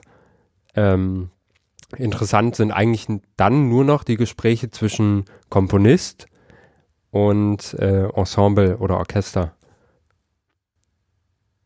Meinst du, das war früher auch so? Also, es gibt ja, wenn, wenn, wenn du jetzt heute auf, auf YouTube gehst und äh, die unmöglich zu spielendsten Klavierpartitionen suchst oder sowas, dann gibt es da ein paar Leute, die das spielen können. Ähm, das klingt jetzt eher so aus, wie du das sagst, da macht jemand was und entweder er macht's, äh, der geht von vornherein davon aus, okay, das ist jetzt mal so Beta und ich, wenn jetzt dann ein Orchester kommt, dann lasse ich noch mit mir reden, wie man das spielbarer machen kann. Ähm, oder also das klingt ein bisschen, ein bisschen beliebiger als das, was man so aus der, aus der klassischen Klassik vielleicht kennt. Ne? Da gibt es halt schwierige Stücke, die kann halt nicht jeder spielen. Also ich kann nicht alles spielen, was Mozart, Beethoven geschrieben haben. Da, da reicht mein, mein Können einfach nicht aus. Deswegen würde ich aber jetzt nicht hier gehen und mit ihnen diskutieren und sagen, hey, das kann man nicht machen. Mach das mal einfacher. Mhm. Ähm, das gab es früher auch. Ja? Das gibt's allerdings, also es gibt's durch die ganze Musikgeschichte durch. Das ist aber ein Phänomen. Also mittlerweile muss man halt sagen, wir sind bei uns im Moment kann alles Musik sein. Also es kann, ähm, jetzt sind wir, ja, das letzte Jahr 100 hat eigentlich gezeigt, alles kann Musik sein. Wenn wir uns die Musikgeschichte im Ganzen angucken, dann haben wir eigentlich 1500 Jahre Vokalmusik und die ist einstimmig von Männern in Klöstern gesungen. Das ist so ein Großteil der Musikgeschichte, die wir haben. Ähm, dann wird die Vokalmusik irgendwann zweistimmig. Dann wird sie vierstimmig. Dann gibt es Instrumentalmusik. Also das sind und die Abstände dazwischen werden immer kürzer. Das heißt, im Moment ist es so, wenn ich jetzt sage Verlag, der sich für neue Musik, was, also neue Musik ist so eine Musikgattung eigentlich, muss man sagen, ähm, dann kommen da verschiedenste Leute zu einem, die einem versuchen zu verkaufen, die, keine Ahnung, ich hau dreimal auf den Tisch und das ist meine dritte Symphonie. Okay. So krass ist es nicht, aber. Und das hatte man früher tatsächlich auch, nur unter anderen Aspekten. Hm. Also, keine Ahnung, das Cello-Konzert von äh, Schumann war das erste, was dem Cello Akkorde gegeben hat. Und das hat lass mich jetzt lügen, Jahrzehnte gedauert, keine Ahnung, 10, 20 Jahre gedauert, bis das überhaupt jemand, bis jemand gefunden wurde, der es überhaupt spielen kann, weil die gesagt haben, das Cello kann kein Akkord spielen.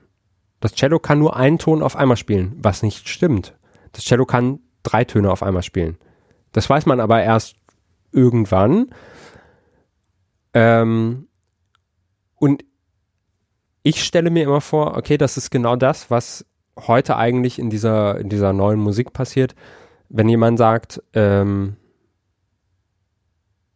keine Ahnung, das ist jetzt auch schon ein bisschen her, John Cage setzt sich ans Klavier, macht den Deckel auf und sagt nach drei Minuten 42, vielen Dank, ich gehe wieder. Das war ein Skandal. Heute ist es ein essentielles Stück der Musikgeschichte, obwohl keine Musik passiert. Also im üblichen Sinne es erklingt nichts. Das heißt, man muss immer ein bisschen gucken, in welcher Relation schaut man tatsächlich. Und dann sind die Sachen, die man, die man da verlegt, verlegerisch vielleicht anspruchsvoll, weil man irgendwelche Grafiken und immer wieder Änderungen einarbeiten muss und Revisionen und selbst nach der Uraufführung kommt ein, ein Manuskript wieder, was dem ersten Manuskript überhaupt nicht entspricht. Aber das ist ähm, noch relativ human, Mhm. weil wir einfach einen ganz anderen Musikbegriff haben. Witzigerweise, zu meiner Arbeit gehörte dann auch immer, wenn man, wenn man so ein Stück fertig hat und produziert hat, zur U Uraufführung zu gehen. Zumindest wenn es irgendwie im, in Berlin ist oder Berliner Umland. Ähm, ich habe nur ein Konzert erlebt, ähm, damals auch, äh, am Gendarmenmarkt im Konzertsaal, wo ein Mann bei einer Uraufführung, zum Glück nicht von unserem Stück, aber ähm, aufgestanden ist und das Orchester beschimpft hat. Der ist aufgestanden und hat gesagt, ihr, ihr seid alles Loser, wie könnt ihr das machen? Äh, das ist doch keine Musik und ist aufgestanden und rausgegangen. Und das ist natürlich, im Nachhinein denkt man sich, schade. weißt du, der RBB hat da groß drüber berichtet dann in seiner, in seiner Klassikabteilung. Wäre das mal unser Stück gewesen? Das hätte sich bestimmt danach gut verkauft. Mhm. War nicht unser Stück. Aber natürlich, das war, das war ein Konzert, wo am Anfang Mozart gespielt wurde. Also Leute sind vielleicht mit der Erwartung da reingekommen, sie bekommen ein klassisches Konzert geboten. Und dann war das aber ein Konzert, was so wild gemischt war, wo ich mich frage, derjenige, der das Programmheft geschrieben hat, der hatte keine schöne Aufgabe. Weil der muss irgendwie Mozart, der muss, äh, keine Ahnung, Britten und der muss zwei zeitgenössische Komponisten irgendwie unter einen Hut bringen und dann sagen, warum heißt das Konzert jetzt so und so? Mhm. Und es gab einen Mann, der das wahrscheinlich nicht so ent, also nicht so ent, ja, der hat halt gesagt, okay, jetzt reicht es. Ähm, der ist aufgestanden und gegangen. Okay. Und das ähm, passiert witzigerweise in zeitgenössischer Musik sehr häuf- häufig. Und das ist für den Komponisten immer so ein bisschen Genugtuung. Also ich kenne Für die viele, Komponisten ist das Ja. Genugtuung, wenn jemand geht? ja, also ich kenne viele Komponisten, die dann sagen, okay, ähm, wenn jemand geht, dann habe ich die Grenze der Musik ein bisschen weitergerückt. Hm. Ich glaube vor allem, wenn du dann halt auch quasi vom, vom etablierten Musikbetrieb äh, abgelehnt wirst, dann weißt du, dass du was neu und anders in Anführungsstrichen besser gemacht hast. Ja, aber also seit, seit, seit Mozart ist ja viel passiert. Ähm, äh, also wir, wir, wir haben ja auch äh, schon, schon, schon äh, ungewöhnlichere klassische Musik Ja, dieser gehört. Herr äh, hat offensichtlich seinen Musikbegriff so halt irgendwie, weiß nicht, vor ein paar hundert Jahren halt auch aufhören lassen. Ja, Und der scheinbar. war dann halt offensichtlich, also ich meine, es ist ja auch schon hart, es ist ja, es ist ja eines, etwas nicht zu mögen. Es ist was anderes aufzustehen und die Musiker zu beschimpfen. ja? Also man kann auch leise gehen, wenn einem was nicht gefällt. Also der muss ja wirklich hart gekränkt sein in seinem Musikverständnis, wenn er sich Ja. vor Publikum hinstellt und die aufführenden Musiker beschimpft. Ja. das nachher der RBB drüber berichtet. Ähm, ich weiß noch ganz genau, das war, ähm, das, ich, ich fand dieses Stück so gut, dass ich es dem Komponisten sogar gegönnt habe, dass genau dieser Mensch aufgestanden ist, laut gebrüllt hat, wie könnt ihr so etwas spielen und gegangen ist, weil ich genau weiß, dass das dem Stück eigentlich, dass das Stück genau das will. Okay. Ähm, das war damals Enno Poppe, heißt der Komponist. Ähm, der Wald. Und das spielt mit diesem Motiv, das, ich glaube, das findet man tatsächlich nicht. Aber das spielt mit diesem Motiv, dass die, dass die Streicher sich immer näher annähern, bis so ein ganz leichter, eine ganz leichte Dissonanz, also noch unter einer Sekunde irgendwie passiert und die wird ausgehalten und die wird auskomponiert. Das heißt, irgendwann hat der Mensch, der aufgestanden ist, einfach nicht mehr ertragen, dass die nicht zu einem Ton finden. Das klingt jetzt aber auch hoch anspruchsvoll für die Musiker, weil das ja wahrscheinlich auch was ist, was die nicht gewohnt Ja. sind, so zu spielen. Und das dann aber auch wirklich so durchzuziehen und auch durchzuhalten dann bei der Live-Aufführung, ist ja dann, glaube ich, schon auch eine, eine Leistung. Also für die Musiker ist es meistens eine Qual, neue Musik zu spielen. Ja. Es gibt ein paar ähm, gute, anerkannte Ensemble, die in Deutschland ähm, darauf spezialisiert sind, so Musik zu spielen. Ähm, und alle anderen klassischen Orchester, sage ich jetzt mal, deren Programm irgendwann mal zwischendurch im, einmal pro Jahr irgendwie so ausgefallenere neue Musik spielt, die sind davon eigentlich eher genervt. Also die sagen, oh, warum denn sowas? Mozart kann ich doch schon, so nach dem Motto. Ähm, und für die neue Musik haben sich tatsächlich relativ wenige Musiker dann aber auch sehr ambitioniert verschrieben.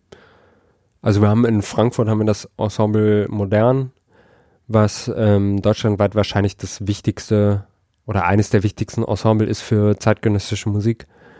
Ähm, die bilden auch jedes Jahr Musiker aus, die dann in, in der neuen Musik irgendwie Fuß fassen können. Ähm, genau. Aber für so ein, also ich sage jetzt mal, keine Ahnung, wir sind vorhin am Nürnberger Staatstheater vorbeigefahren. Ich glaube nicht, dass die sich freuen, wenn die mal denken, boah, ich äh, krieg jetzt einen Komponisten von 2010 oder 15 oder so. Hm. Für die ist das eher, na gut, kann ich jetzt nichts mit anfangen, mache ich aber mal.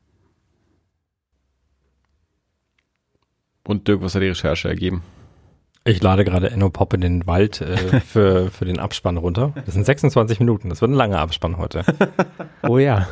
Ja, und dann kommt die GEMA. Ja, die kam noch nie. also wir, wir haben zwar sehr viele Hörer, Andi, aber niemanden von der GEMA. Ich weiß nicht, was Spotify jetzt draus macht, ob die irgendwelche Algorithmen haben, die da drüber laufen. Sind schon direkt gesperrt auf Spotify. Tja. Ja, aber das ist ja auch was. Ja. Gesperrt auf Spotify? ja das Du ist, meinst, also, ob uns keiner hört, wenn wir da sind oder keiner hört, wenn wir nicht mehr da aber sind? überleg mal, wenn die Leute uns auf Spotify suchen und sagen, oh, die sind verboten. Ja. Das ist, äh, Ich äh, traue mir das hat noch keiner gesucht auf Spotify. ich kann mal gucken. Kriegt man da Zahlen? Bei Spotify kriegt man tatsächlich Zahlen, ja. Wahnsinn. Die, ähm, das ist technisch bedingt, die können das tatsächlich abgreifen. Also besser als, als wir. iTunes kann das auch, trotzdem geben die uns keine Zahlen. Netflix also kann das und die geben niemandem Zahlen. Ja, außer dann mal über Twitter und sagen dann, äh, äh, liebe Leute, die sich äh, 53 Mal den Winter Prince angeschaut haben, was ist mit euch passiert? Der Winter Prince. Ja, keine Ahnung, ich weiß nicht, irgendwas. Hast du es nie mitbekommen? Ich weiß nicht, mal- was der Winter Prince Nein, ich weiß auch nicht. Ich glaube, die, das die hieß auch nicht so. Das ist halt irgend so eine, irgend so eine Sch Sch Schmulz, Schmulz, Schnulz, äh, Schnulz, Schamotte. Ja, ja. Also irgend- Monzette. Schmonzette, danke. Schulz, Sch- Schnulz, Schmonzette. Schnulz. Also irgend sowas Schnul Schnulziges auf jeden Fall. Und ähm, irgendwann haben sie, ich, irgendwann hat Netflix mal getwittert, äh, liebe Leute, die ihr euch 53 Mal diesen Film angeschaut habt, was hat man euch angetan, dass, dass das passiert ist?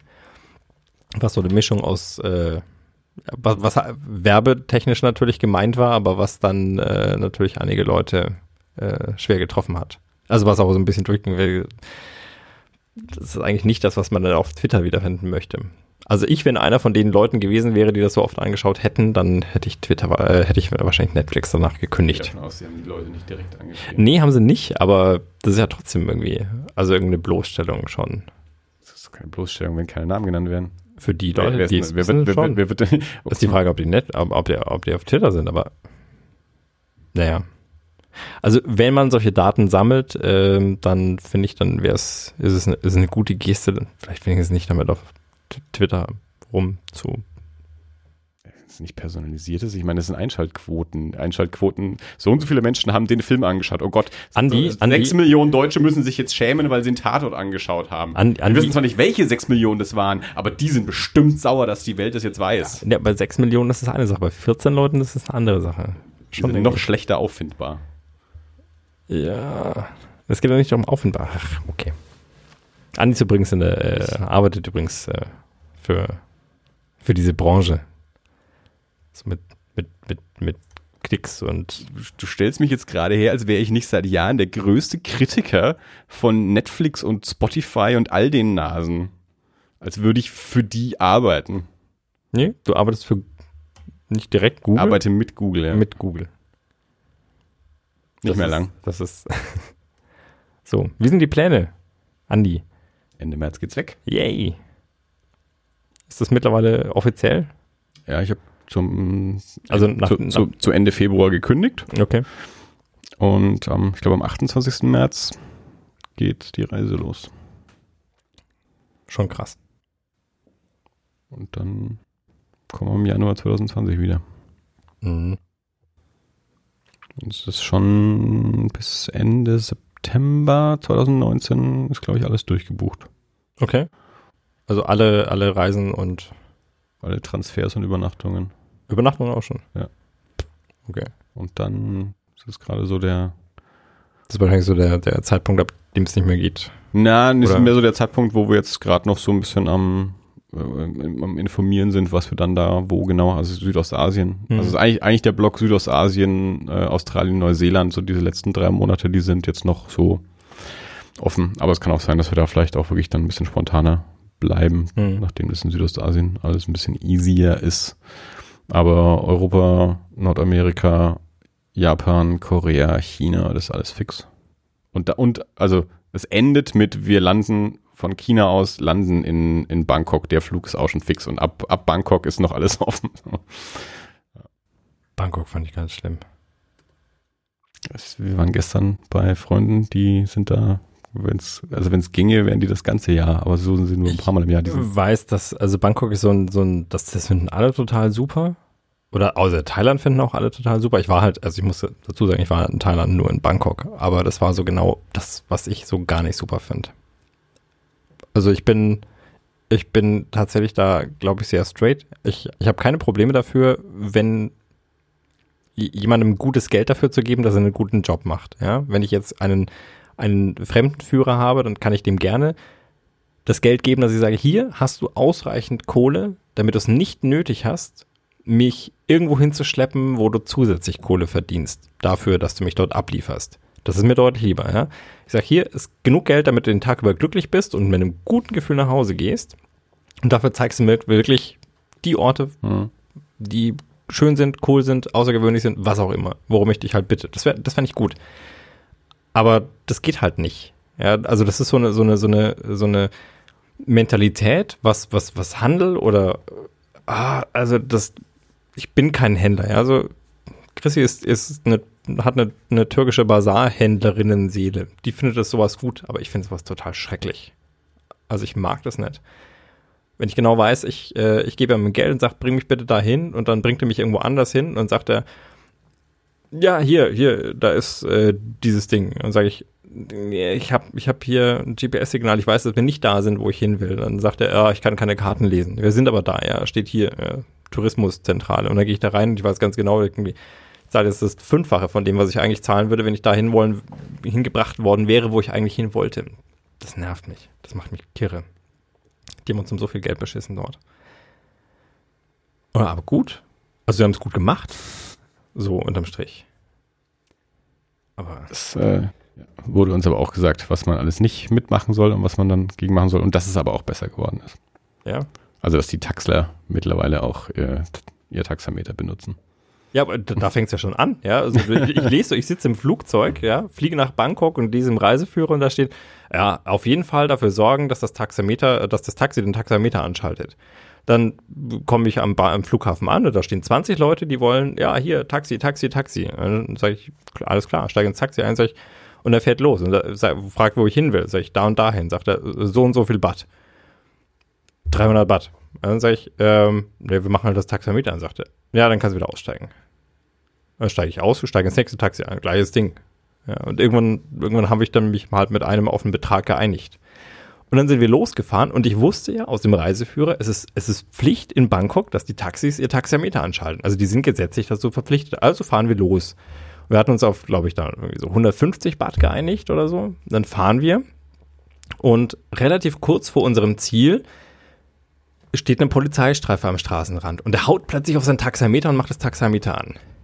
Und dann fahren wir weiter und dann kommen wir im Hotel an und er sagt, er hat 200 Baht. Sag ich, 150 hatten wir vereinbart. Er sagt, 200 Baht. Sag ich, entweder ich zahle jetzt 150 Baht, die wir vereinbart haben, oder die 30, die auf deinem Taxameter stehen. Und wir holen die Polizei. Suchst du aus. Und dann hat die die 150 genommen und hat vermutlich ziemlich böse geflucht. Kann ich nur mutmaßen aufgrund des Tonfalls. Da, da, da habe ich. Nee. Nee. Muss ich nicht. Ich wünsche euch viel Spaß in Bangkok. So. das Beste, was ich in Bangkok hatte, das waren tatsächlich, das waren Nudeln von irgendeinem Straßenhändler für echt wenig Geld und die waren super lecker und richtig scharf. Die waren gut. Ich habe schon von diversen Leuten, also die Freunde, bei denen wir gestern waren, die da wirklich häufig sind, die aber auch schon ihren, ihren eigenen kleinen Reiseführer zusammengestellt haben, so, okay. so die besten Spots sind und die besten Lokale und so. Und so. Die haben uns schon ihr, ihr Lieblings-Falafel-Restaurant empfohlen. Eine andere mhm. Arbeitskollege haben ja auch schon ihr Lieblings-vegetarisches Restaurant. Das ist an der anderen Seite der Straße von dem Falafelmann. Das ist alles, alles an einem kann man schon ja, oder nicht. Das, das Geile ist, äh, Arbeitskollege, wir haben gestern mit der irgendwie eben auch schon drüber gesprochen und dann habe ich ihm erzählt, ja, heute Abend gehen wir eben zu Freunden, zeigen uns ein paar Bilder und sprachen ein bisschen über Südostasien und Thailand und bla bla bla. Und dann meint sie eben, ja, hier fragst du mal, ob sie das und das Restaurant kennen und so, hat mir das aufgeschrieben und so. Und dann sind wir dahin, bei denen gegessen, ein bisschen gequatscht und dann ein bisschen den Stadtplan angeschaut und so. Und dann haben sie ähm, halt auch über die Jahre halt natürlich jedes Mal auch Fotos gemacht und, und jedes Jahr halt irgendwie uns diverse Fotos gezeigt und das letzte Mal waren sie im Januar dort und gehen so die Fotos durch und dann sage ich, Stefan, geh nochmal zurück. Zeig mir nochmal das Bild vorher. Haben die, sind, sitzen die in irgendeinem Lokal, machen so das ganz klassische Selfie von sich beiden, ist halt ein Pärchen, direkt im Hintergrund über die Schulter sitzt meine Arbeitskollegin. also wirklich direkt dahinter, mit der ich an dem Tag noch gesprochen habe. Direkt vom, also haben es halt auf dem Fernseher gehabt, direkt vom Fernseher ein Foto weggeschossen und, und ihr dann geschickt, weil die halt auch im Januar dort war und sitzt halt wirklich im gleichen Lokal. Und ich habe, das ist so ein Ding, da habe ich schon über Jahr, seit Jahren denke ich da schon immer drüber nach. Ich meine, Nürnberg sind ja auch öfter mal Touristen unterwegs und sowas. Oder, oder, oder, du bist irgendwo, keine Ahnung, Disneyland oder was auch immer, irgendwo, wo halt viel Fotos gemacht werden. Und in den letzten Jahren werden ja immer mehr Fotos gemacht. Und ich finde es total spannend, so die Überlegung, wo auf der Welt bin ich auf irgendwelchen Fotos im Hintergrund, wo dann irgendwie, keine Ahnung, irgendeine chinesische Familie sich ihre Familienfotos anschaut und im Hintergrund hockt irgendwie der Breller und, und, und ja, ja. keine Ahnung, trinkt einen Kaffee oder sowas.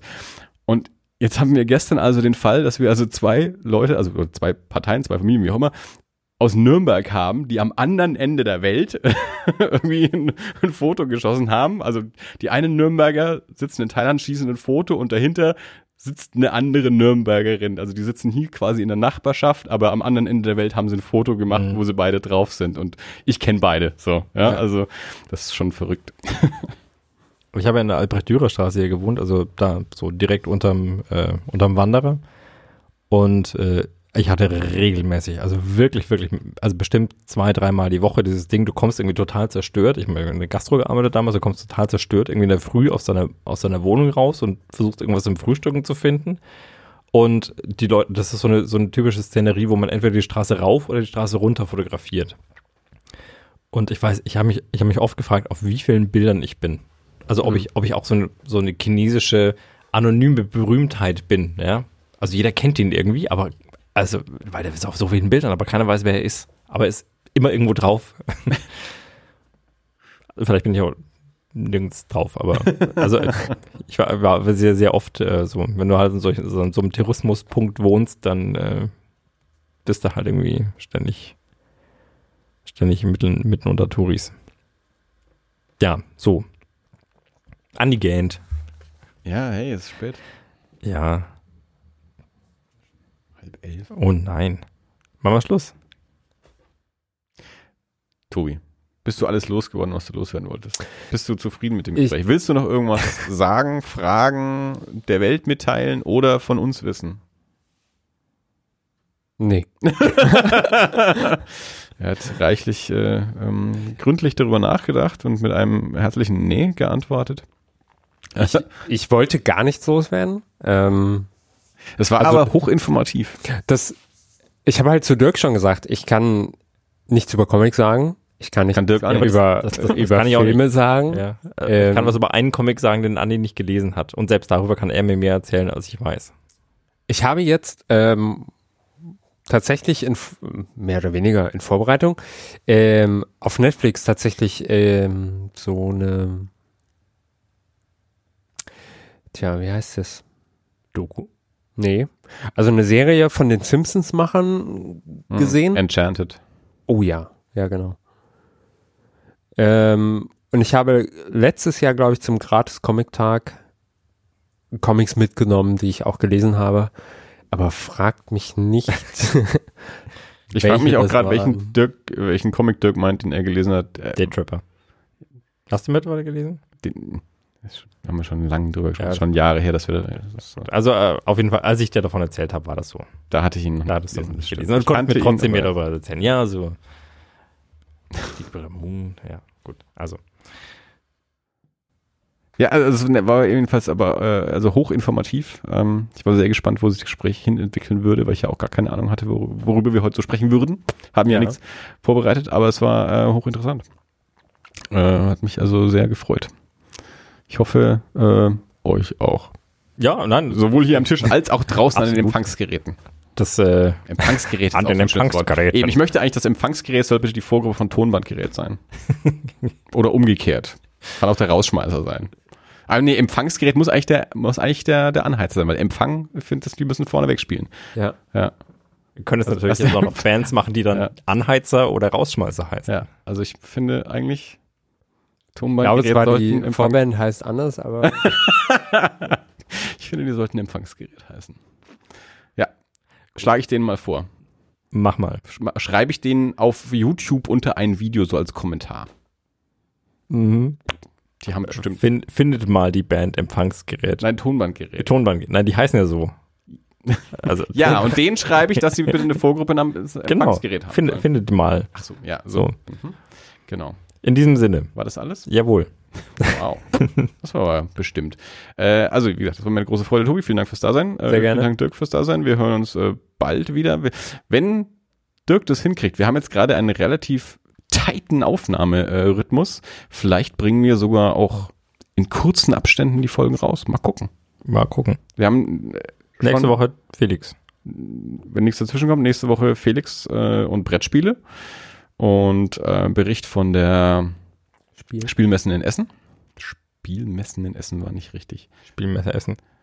Spiele Essen. Spielwarenmesser ist, glaube ich, offiziell. Nee, das ist Nürnberg.